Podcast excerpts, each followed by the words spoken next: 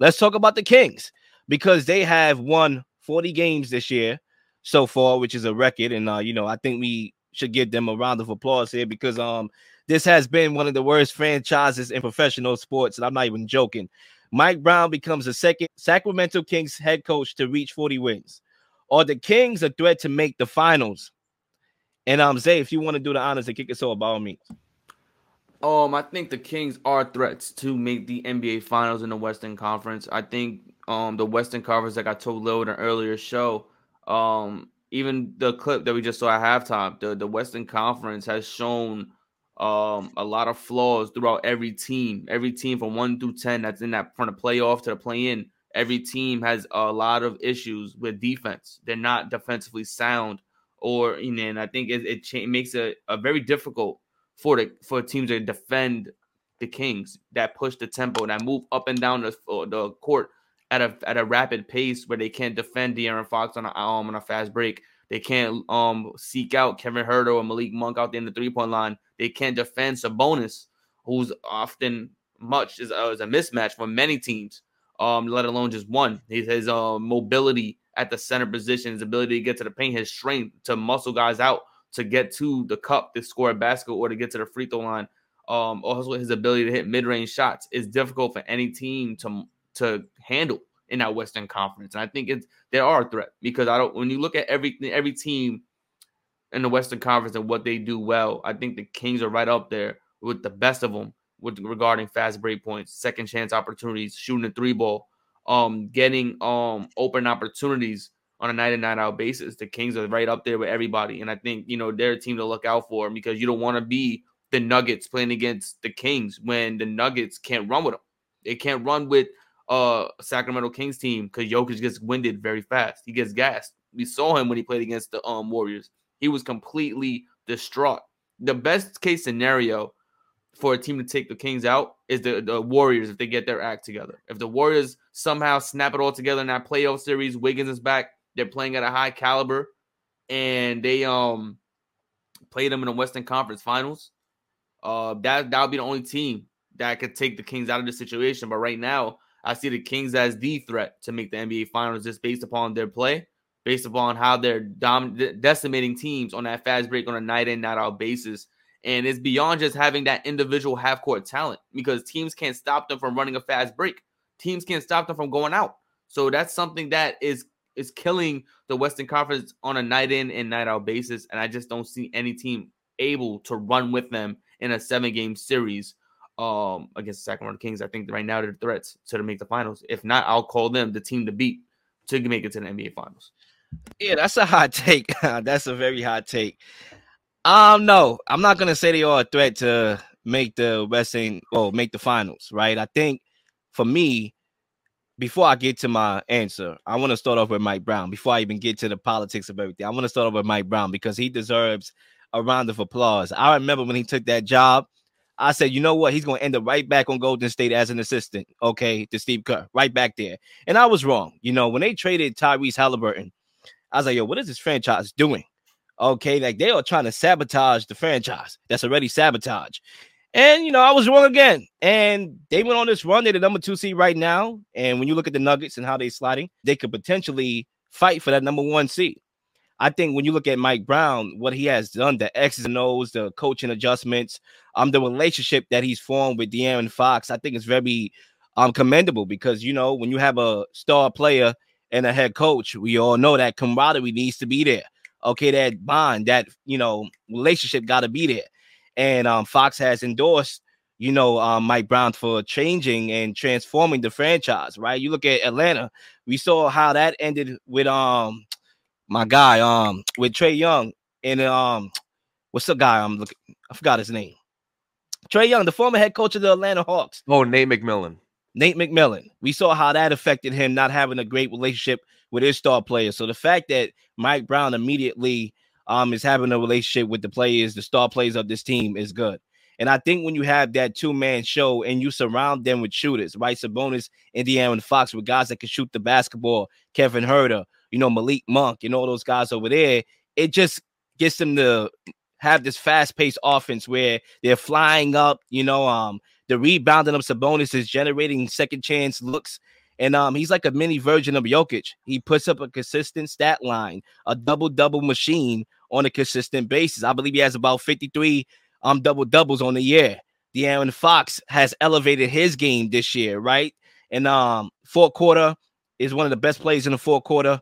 Obviously, I believe they're scoring the most points per game. Their offensive rating is through the roof. Their defense, obviously, is an issue. I believe they're 26th in defensive rating. So the offense is really carrying the team. I agree with Zay in the sense that the Western Conference, there's not a lot of teams playing defense right now. But for me, I would say they're not contenders. But I do believe they're going to be this year's NBA Cinderella team. And I think their ceiling is Western Conference Finals. I'm not going to go all in and lose my head on the show and say a team like the Kings, who haven't been to the playoffs in over 2 decades, I'm not going to say that they're going to be finals contenders overnight. But I will give them the ceiling of making the Western Conference Finals and being this year's Atlanta Hawks that go on a run, being this year's Dallas Mavericks that go on a run, but fall short. Okay, and they're playing well. I'll give them that. And one more point before I pass the mic to Dino. I would say this in favor of Zay's response. The Western Conference, there's a lot of unknown. And it goes beyond, you know, who's playing defense or not. When you look at the Suns, for example, Kevin Durant is not going to probably play another regular season game, right? I'm not sure how that timetable is. But is he going to be able to just come right back in and develop that chemistry with Devin Booker in time while they are trying to compete and win games in the playoffs? I don't know. I think you have to take the regular season seriously and have experiences in the regular season to build the camaraderie in the playoffs. That's just me from previous, examples. When you look at a team like the Nuggets and Jokic, we all know we can question his stamina issues, especially deep in the playoffs. Is he going to run out of gas, right? Can he be the number one player on this team? Does Jamal Murray got to pick up the slack, right, with the scoring? It's going to be questions over there. When you look at the Clippers, you know, yeah, the Clippers got depth and they got playmakers, but, Paul George and Kawhi Leonard, is that a situation set up for success, right, with Russell Westbrook? Who knows? I don't think it's pinpoint, they can make it. The Warriors, look at their road record. Look at how they've been playing defense on the road, right? Or they're going to flip the switch and show that championship heart. The Grizzlies with Ja Morant. When is Ja Morant playing basketball again? I don't know. And then you lose Brandon Clark and Steven Adams. Best things about this team being able to rebound and crash the glass, right? What's going to happen with them? So the Mavericks with Luka and Kyrie Irving, they haven't got off to a good start as far as wins. Okay, how they're going to pan out? So it's so wide open that I will not be shocked if the Kings are in the Western Conference Finals. Would I be shocked if they make the finals? Yeah. And that's why I'm going to answer the question like that. I think, no, they're not a threat to make the finals. They're my pick to go on this year's NBA Cinderella run. You know, that is a very valid claim, Leo, the fact that they could be the next team to go on a run. However, with the Kings, even though they're looking very good, and, you know, the Haliburton-Sabonis trade, which a lot of people questioned in the beginning, turned out to be pretty good for both parties involved. But I could also see the Kings getting bounced in the first round of the playoffs. I feel like the Western Conference this season really matters a lot about matchups. Like, if the Kings get a team out of the play-in, that play-in team could be like the Mavericks. It could be the Warriors. It could be the Clippers. If they drop, I don't know. And it's like, what if they get one of those teams? It's like, oh man, like that could easily be like a 6-7 game series in the first round for them.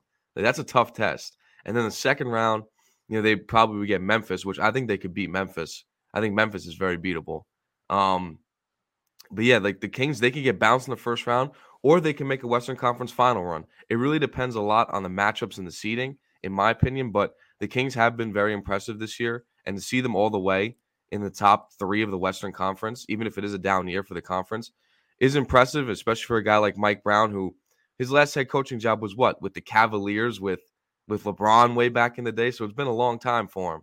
And, you know, he's doing a good job with the squad, and you know, they're playing really well, so it's going to be interesting to see how they do in the playoffs. But I wouldn't be surprised if they got bounced, but I also wouldn't be surprised if they made it to the Western Conference Finals. I would say that is also their ceiling. I think they need maybe a couple more years to really be a finals contender, but they definitely are a Western Conference Finals contender, and they could make a deep run in this year's playoffs. You know, I just think when we look at what Mike Brown has accomplished this season, what he's able to do and unlock a component we didn't know De'Aaron Fox had.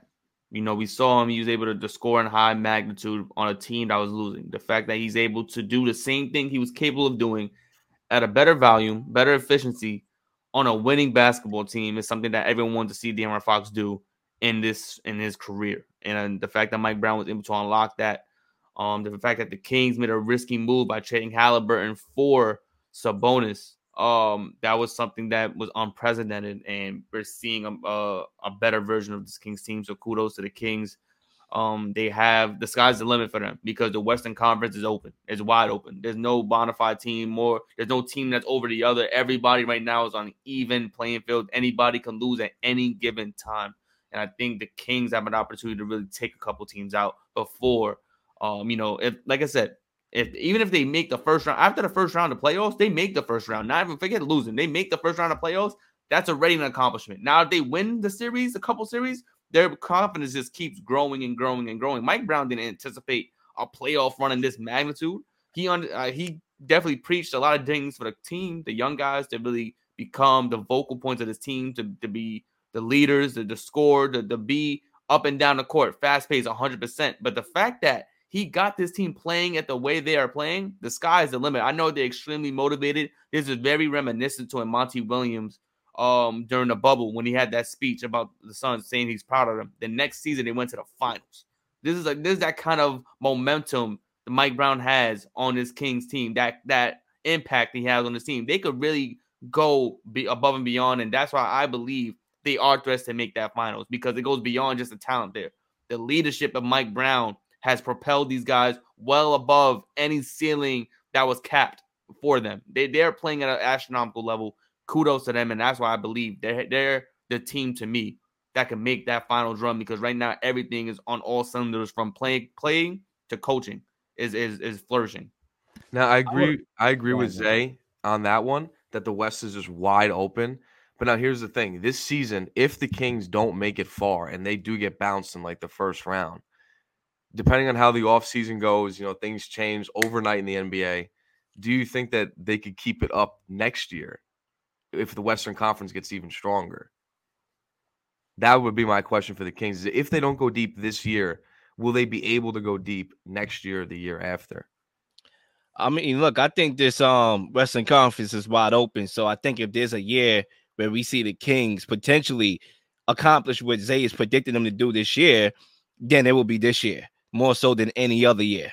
But I do have a response, and I do have a question, two questions actually, for both of y'all. So I do think on the defensive end, they just give up a ton of shots, and they could get extradited in the paint as well on the defensive end. So, you know, defense is suspect to me when it comes to them. They could put up points with everybody, but you are banking on them outscoring teams, and that's always dangerous in the wild, wild West, right? I think for me, Zay, you talked about Mike Brown and his leadership and what he has done with this franchise, and I agree 1,000%.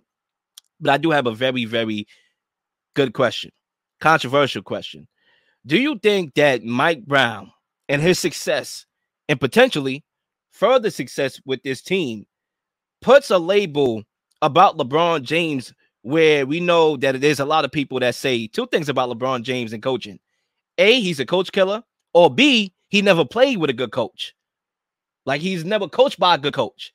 What does Mike Brown's recent success, how does that impact your view on LeBron James and the coaches that he had? Because Mike Brown obviously coached LeBron James in Cleveland. Oh, it's the narrative that LeBron never played for a good coach is just blasphemy.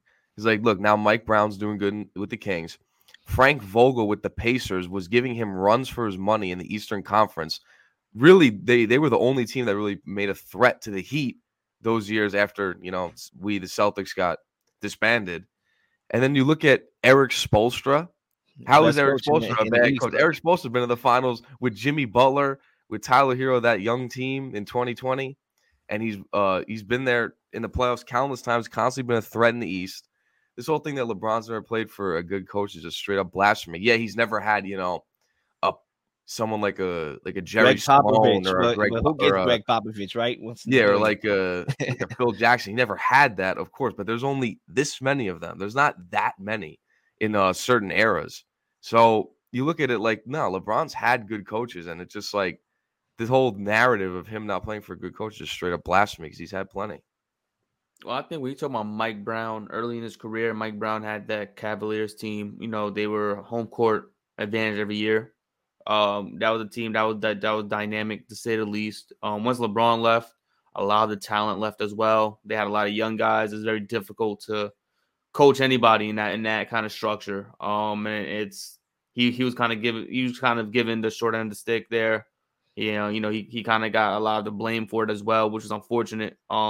You know, him being an assistant coach on the Warriors, he learned a lot with Kerr and a lot of those coaches out there.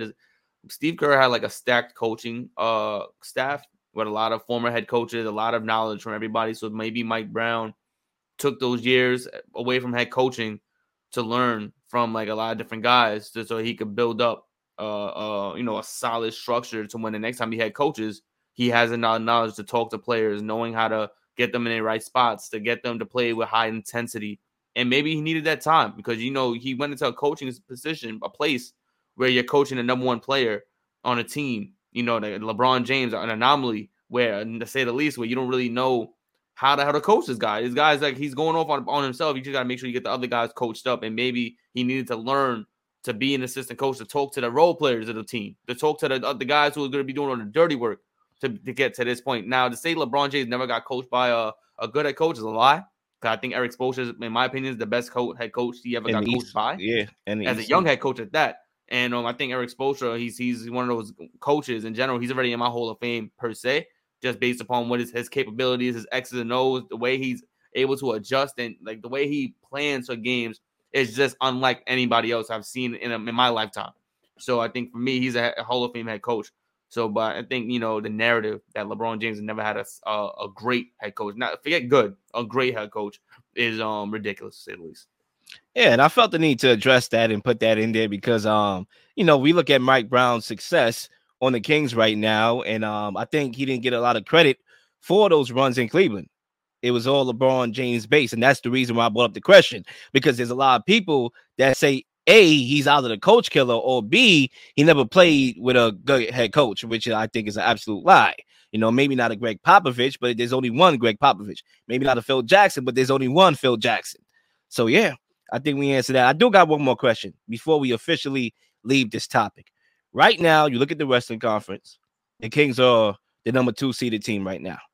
And if the playoffs were to start today, they will be playing, I believe you had the playing game. Obviously, you got to take that in consideration. But who do you think they will ultimately play if they stick at that number 2 seed? First of all, do you think they're going to stick at that number 2 seed? And if so, who do you think their first round matchup is going to be? And do you think they win that first round matchup? Well, the 2 seed is I feel like they're like right neck and neck with Memphis, right? Like it's only like a couple of games. I believe they tied right now. I guess the tiebreaker, I believe. I guess it kind of depends on how Memphis does without Ja, because, you know, he's got his issues and everything, and we'll see if that gets sorted out. So if Ja stays out for a little while, I think they could hold the 2 seed, and then they would probably get, a Dallas in the play-in. So, I mean, that would be a run for their money in the first round. See, that's a tough matchup. If they drop to the 3, who do they get? Golden State? That's tough. I mean, I don't see those two matchups right there. I mean, the series could go either way. It really can. It's like a coin flip. It's like you want Dallas or Sacramento, you flip that coin. Okay, cool. I mean, Dallas hasn't been that great since, you know, Kyrie came. Tried to warn everybody, but I mean, they still could make a run for their money in the first round, you know? That easily could be a 7-game series in the first round.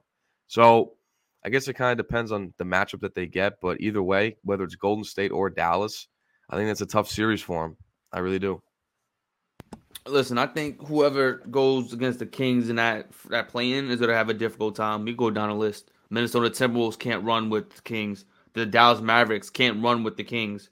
Jazz and Lakers, they can't run with the Kings. And I think even if you look at the Thunder and Pelicans, because right now there's a 4-way tie between 9th and 10th seed between Jazz, Lakers, Thunder, and the Pelicans. I just think none of those teams can run with them. The Kings are a team, like I said, it's an anomaly because when you look at the entire Western Conference, the Sacramento Kings have to be first in the Western Conference in fast break points. They got to be first or close to first in three-point attempts